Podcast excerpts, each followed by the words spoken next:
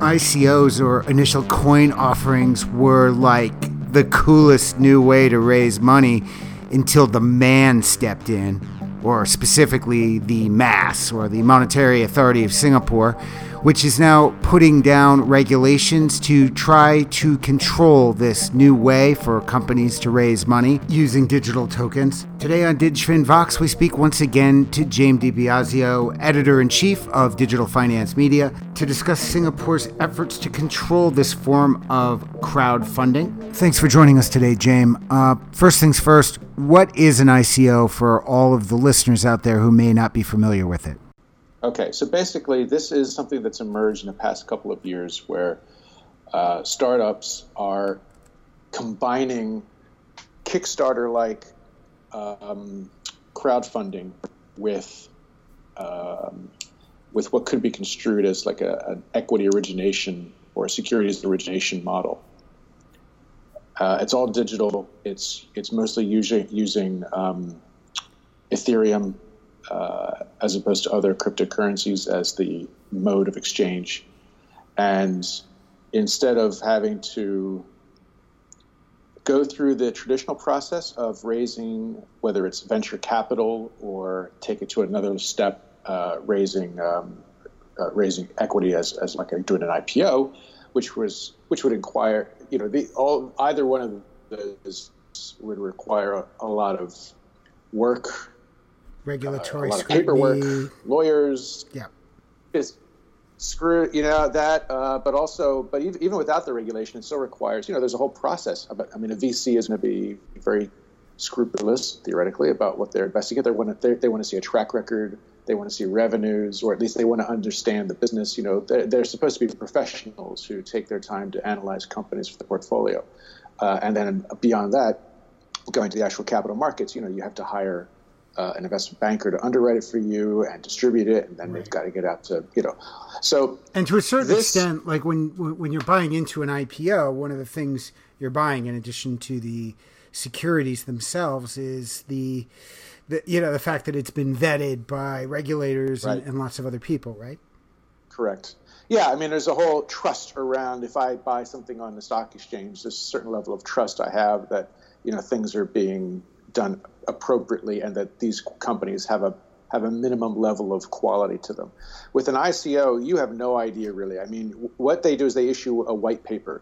It's like an academic paper that outlines a business case, and it will also outline the mathematics of how they are issuing a token that will have some kind of serve like a currency or like potentially like a security. It will have it'll have a store of value within the ecosystem of the business that's being created. So, and, and these could be traded or used for either buying the services of this company or to own the company uh, or or other other uh, economic activities. So these have been building. The first one was done in two thousand thirteen, I believe, by Ripple, which is a, a distributed ledger development software company. Mm-hmm. And at the time, Uh, these were, well, they're still pretty exotic, but the past year has seen an absolute mushrooming of these things because both legitimate startups with really cool ideas looking for funding have been in the mix with people that are really out to get rich quick.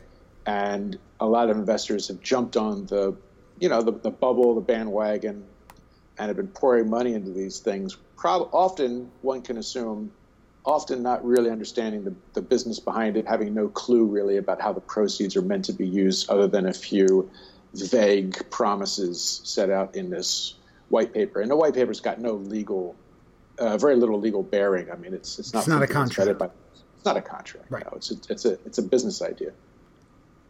So uh, do we have any, I mean, I'm assuming, you know, obviously you'll never you'll never have lunch in this town again, as they say, if you do this. But I mean, is there anything to prevent the founders from taking the dough and going to a non-extradition nah. country?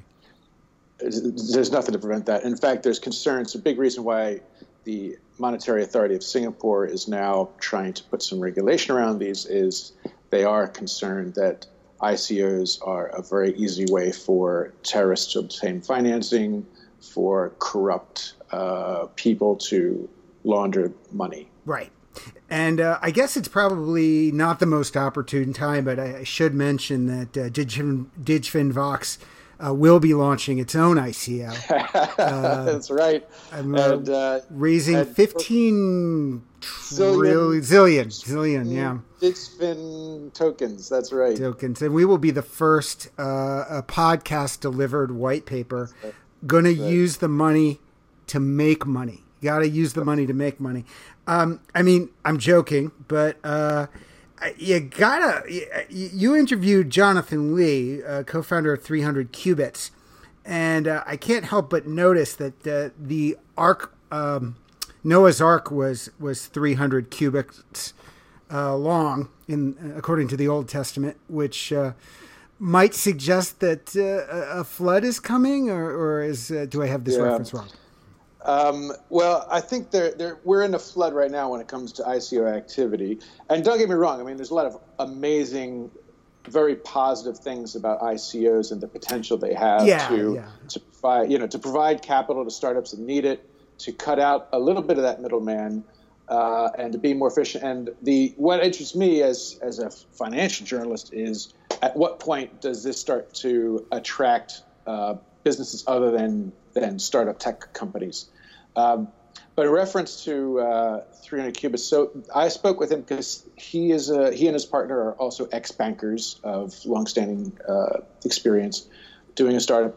Their startup is not really, te- I wouldn't technically call it a, a fintech. Uh, it's it's really more about, it's focused on the shipping industry, and it's fascinating. Ah. Uh, they're using, but they're going to do an I C O. And the, the reason I spoke with him is, A, just to understand how this works a bit better, but also they've, they're based in Hong Kong, and they've been very careful to make sure that their I C O is not going to fall afoul of financial securities regulation.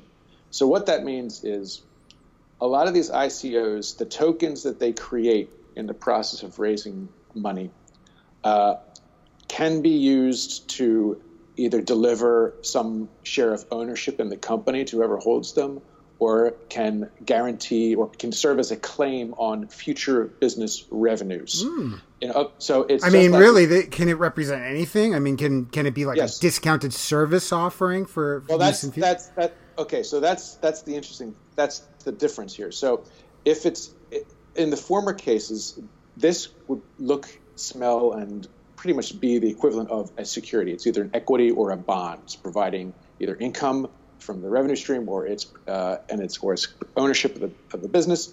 And the M A S is saying, if this is what you do, we're going to treat this as if it's a security. It's going to fall under our securities law, and therefore you'd have to get yourself a license. You'd have to get yourself a prospectus, and we would treat you maybe not exactly the same, but we would but you would fall under that remit.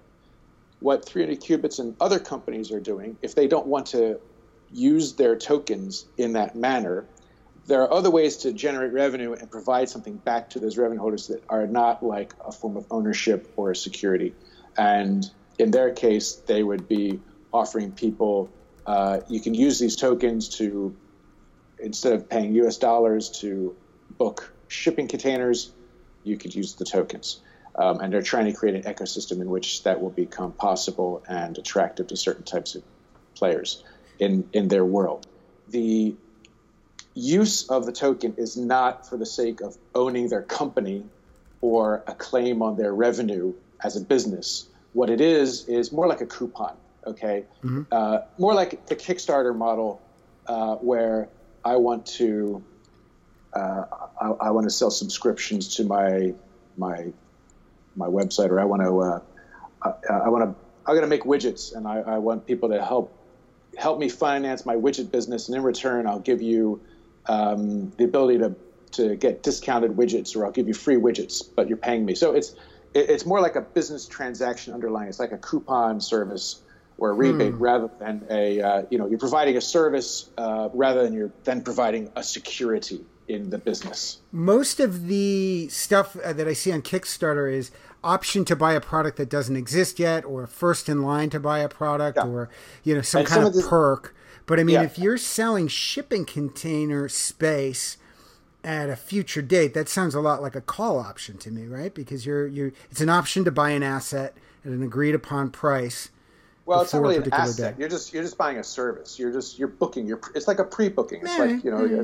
you're you're you're booking uh, seats at the movie theater uh, by by giving the movie theater operator money up front rather than uh, rather than when you go book it later, and maybe you'll get a discount if you do it that way. Mm-hmm. So it. it's not you're, you know you're not you're not sharing in the proceeds of the business. You're just buying a service in advance. Got it. Got it. Um, just like so so that. So these are two different things. So if you're doing the tokens as just a, a coupon or, or a, a service, then it's not a security in any, you know, there's nothing that makes it look like a, a stock or a bond, and therefore it will not be regulated, uh, but not by securities regulators. Uh, there, there could be, you know, police regulation against uh, fraud, but that's a, that's a non-financial is, uh, issue. Um, but a lot of these I C Os have been promising things that look like securities, look more like equity or debt. And in Singapore now, those will then have to go through a, a prospectus with right. lawyers and just, all that stuff. And that's just like be, any other sale of securities would be. Yeah, possible. yeah, to some extent. I mean, there might be – nobody knows. Nobody, there haven't been any test cases. Uh, you know, these these guidelines came out on August first, uh, and which is in my time zone yesterday. Nobody, nobody knows how this will actually play out yet. Um, it's it's it's completely virgin territory, but it's it's the start of something, and I think it's uh, you know it's going to be positive to to start laying down some markers around what defines a quality I C O that people should be able to trust, and and, and uh, versus trying to get rid of the stuff that um, authorities don't want in their in their market. Uh, question though, if we're if they're issuing digital credits, presumably to a global offering on a global network, and they just happen to be domiciled in Singapore. I mean, like, yeah. how do they, how do regulators effectively regulate them? Yeah. Okay. I, that's a very good question. And I don't know exactly. I think what will happen though is, first of all, the companies do have to be domiciled somewhere. And so that's going to be one issue. I mean, when, when, when there's an I C O, it's pretty public. Everybody knows about it. And So, you know, I don't think you want to base yourself in a jurisdiction like Singapore and then completely ignore uh, regulation. Yeah, I don't think that, I definitely don't recommend that. Uh, but uh, more practically, what the M A S said uh, in its guideline was that they would also uh, uh, throw the net around platforms facilitating secondary trading of, of cryptocurrencies. So market operators, uh, wall, digital wallet ah. businesses, exchange businesses, these also have to have a domicile somewhere. And, you know, these are these are businesses with real people in them and, uh, you know, ex- digital exchanges and so on. And if they want to uh, trade uh, these I C Os after they exist, then they're going to have to also uh, Uh, there's going to be some additional reporting and, and supervision around that, I think. So, uh, you know, there, there will be there will be more regulation, and I think it's still early days, and I don't think we're going to be seeing, uh, you know, this isn't going to. I think this is actually quite positive for, for I C Os. It will start to uh, create give them some legitimacy, right? Give them legitimacy. If you you know if we don't know yet what it will look like. That leap from issuing a white paper as a startup with basically just a clever idea to doing a prospectus with lawyers where you have to put in a lot of stuff about the company, your track record, financials. Um, how that's going to work, we don't know. Uh, there's probably going to be some trial and error, and but there's going to be some companies that will try to make that at some point, and they might then be able to attract Uh, a higher quality type of investor as well. And maybe this will lead the way toward a more institutionalized version of this where uh, more mainstream investors might start to take a look at this. And maybe one day mainstream businesses will also start to use these tools for their own capital raising purposes. Now, I take it, um, you know, given the fact that Singapore has started to put these regs in place, uh, Hong Kong has probably announced like, we're the Wild West, move here, we're not going to do anything, right? No, no. I mean, Hong Kong um, Hong Kong has taken a different approach philosophically toward cryptocurrencies. That might change, but for the for the time being, Hong Kong, like the United States, uh, has decided that to treat these as commodities rather than as currencies, whereas Singapore decided early on that they're going to treat them like a currency. The reason I think that they took this commodity position and therefore they're not being regulated like a security in any way is that initially the only game in town was Bitcoin. Bitcoin was the original and uh, and for a long time it was the only major one. And Bitcoin is alike, it's like gold, and so people think of it in that sense, and I think that's where this idea of commodity came through. You know, gold is a shiny metal that has value just because human beings decide that it's got value. You know, you can't eat it, you can't do, you know, you can't use it to make anything else. But, you know, since time immemorial, we've decided that gold is worth something. Uh, Bitcoin could be like that. It exists really just for its own sake, doesn't do anything else. Um, and so it's sort of got that, you know, it, it's, it's got similar qualities in, in that respect. However, other cryptocurrencies have emerged since then, particularly Ethereum, which the the concept behind Ethereum and the blockchain that supports it is far more, uh, it, it's designed to be a, applied for all kinds of things, including by, by big enterprises. Uh, it's, it's not trying to be gold, it's trying to be much more uh, practical and adaptable for all kinds of things. And so this has fueled the I C O boom. Everybody wants to do it in Ethereum because Ethereum comes with smart contracts. You could do a lot more with the Ether, the underlying cryptocurrency, um, much more flexible. And most of the I C Os, the, the transaction, the medium of, of exchange to buy the tokens that are being created is with Ethereum. And this has gone hand in hand with a huge rise in Ethereum's value. So, uh, Now and there's others, uh, others uh, such as Ripple's uh, X, XGP and so on. So there's there's a whole bunch of these now beginning to emerge. Ethereum is probably the new big big daddy when it comes to using cryptocurrencies for for things other than just uh, enjoying them for their own sake. Well, uh, super exciting. Uh, it, it seems definitely early days, but there's so many applications here. What what are the uh, developments that you're keeping your eye on? What, when, what should we be looking out for? Well, I think uh, in the case of other jurisdictions, are they going to follow what Singapore has done? I think Hong Kong probably will come up with some version of this too. They also will, you know, they compete very strongly and they want to be a, a quality marketplace. Uh, and that may or may not require them to review how they treat cryptocurrencies if, you know, they might decide that they are securities. But Hong Kong has existing securities law.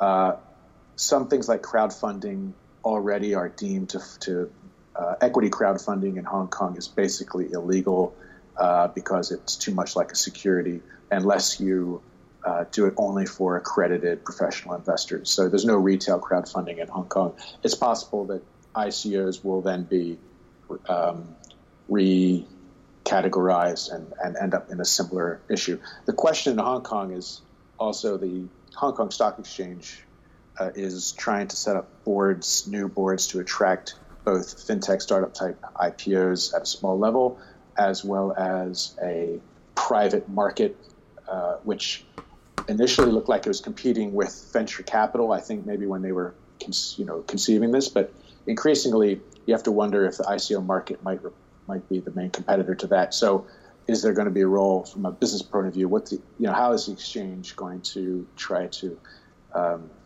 deal with, with this new competitor really? And I think that's not, that's true for many exchanges, not just Hong Kong, but Hong Kong's got an immediate issue. Mm. Um, and, and then the, the big question in Singapore is who's going to be able to start bringing these I C Os, at a more, if, if they want to use them as securities, will anybody, first of all, attempt this? Or will they all do what like three hundred Cubits does and, and avoid their I C O having security-like characteristics? Uh, or will somebody go to Singapore and say, well, I'm going to do it as a security and I'm going to go for the high-quality, you know, gold star, um, star stamp of approval? And, and, and what will that look like? And what has to go in that prospectus? Um, That will be, you know, very interesting and um, probably will take some time before we, we, we get to see something like that that, that everybody agrees is okay and, and is a success. Hmm. Well, I've got more questions, but I think we're out of time. Uh, thank you very much, James. Uh, please, we'll, we'll be following this closely as uh, as this story develops. If you'd like to learn more about Singapore's efforts to regulate I C Os, you can read the full article at the Digfin website at w w w dot digital finance media, that's one word, dot com. The articles are free, but you have to register. I'm your host, David Zweifler. When I'm not hosting this podcast, I work at SciSense, a disruptive business intelligence technology provider that sits at the crossroads of artificial intelligence, machine learning, and the Internet of Things. If you enjoyed this week's podcast, please leave us a good review and share it on social media so your friends can find it too. This is Digfin Vox.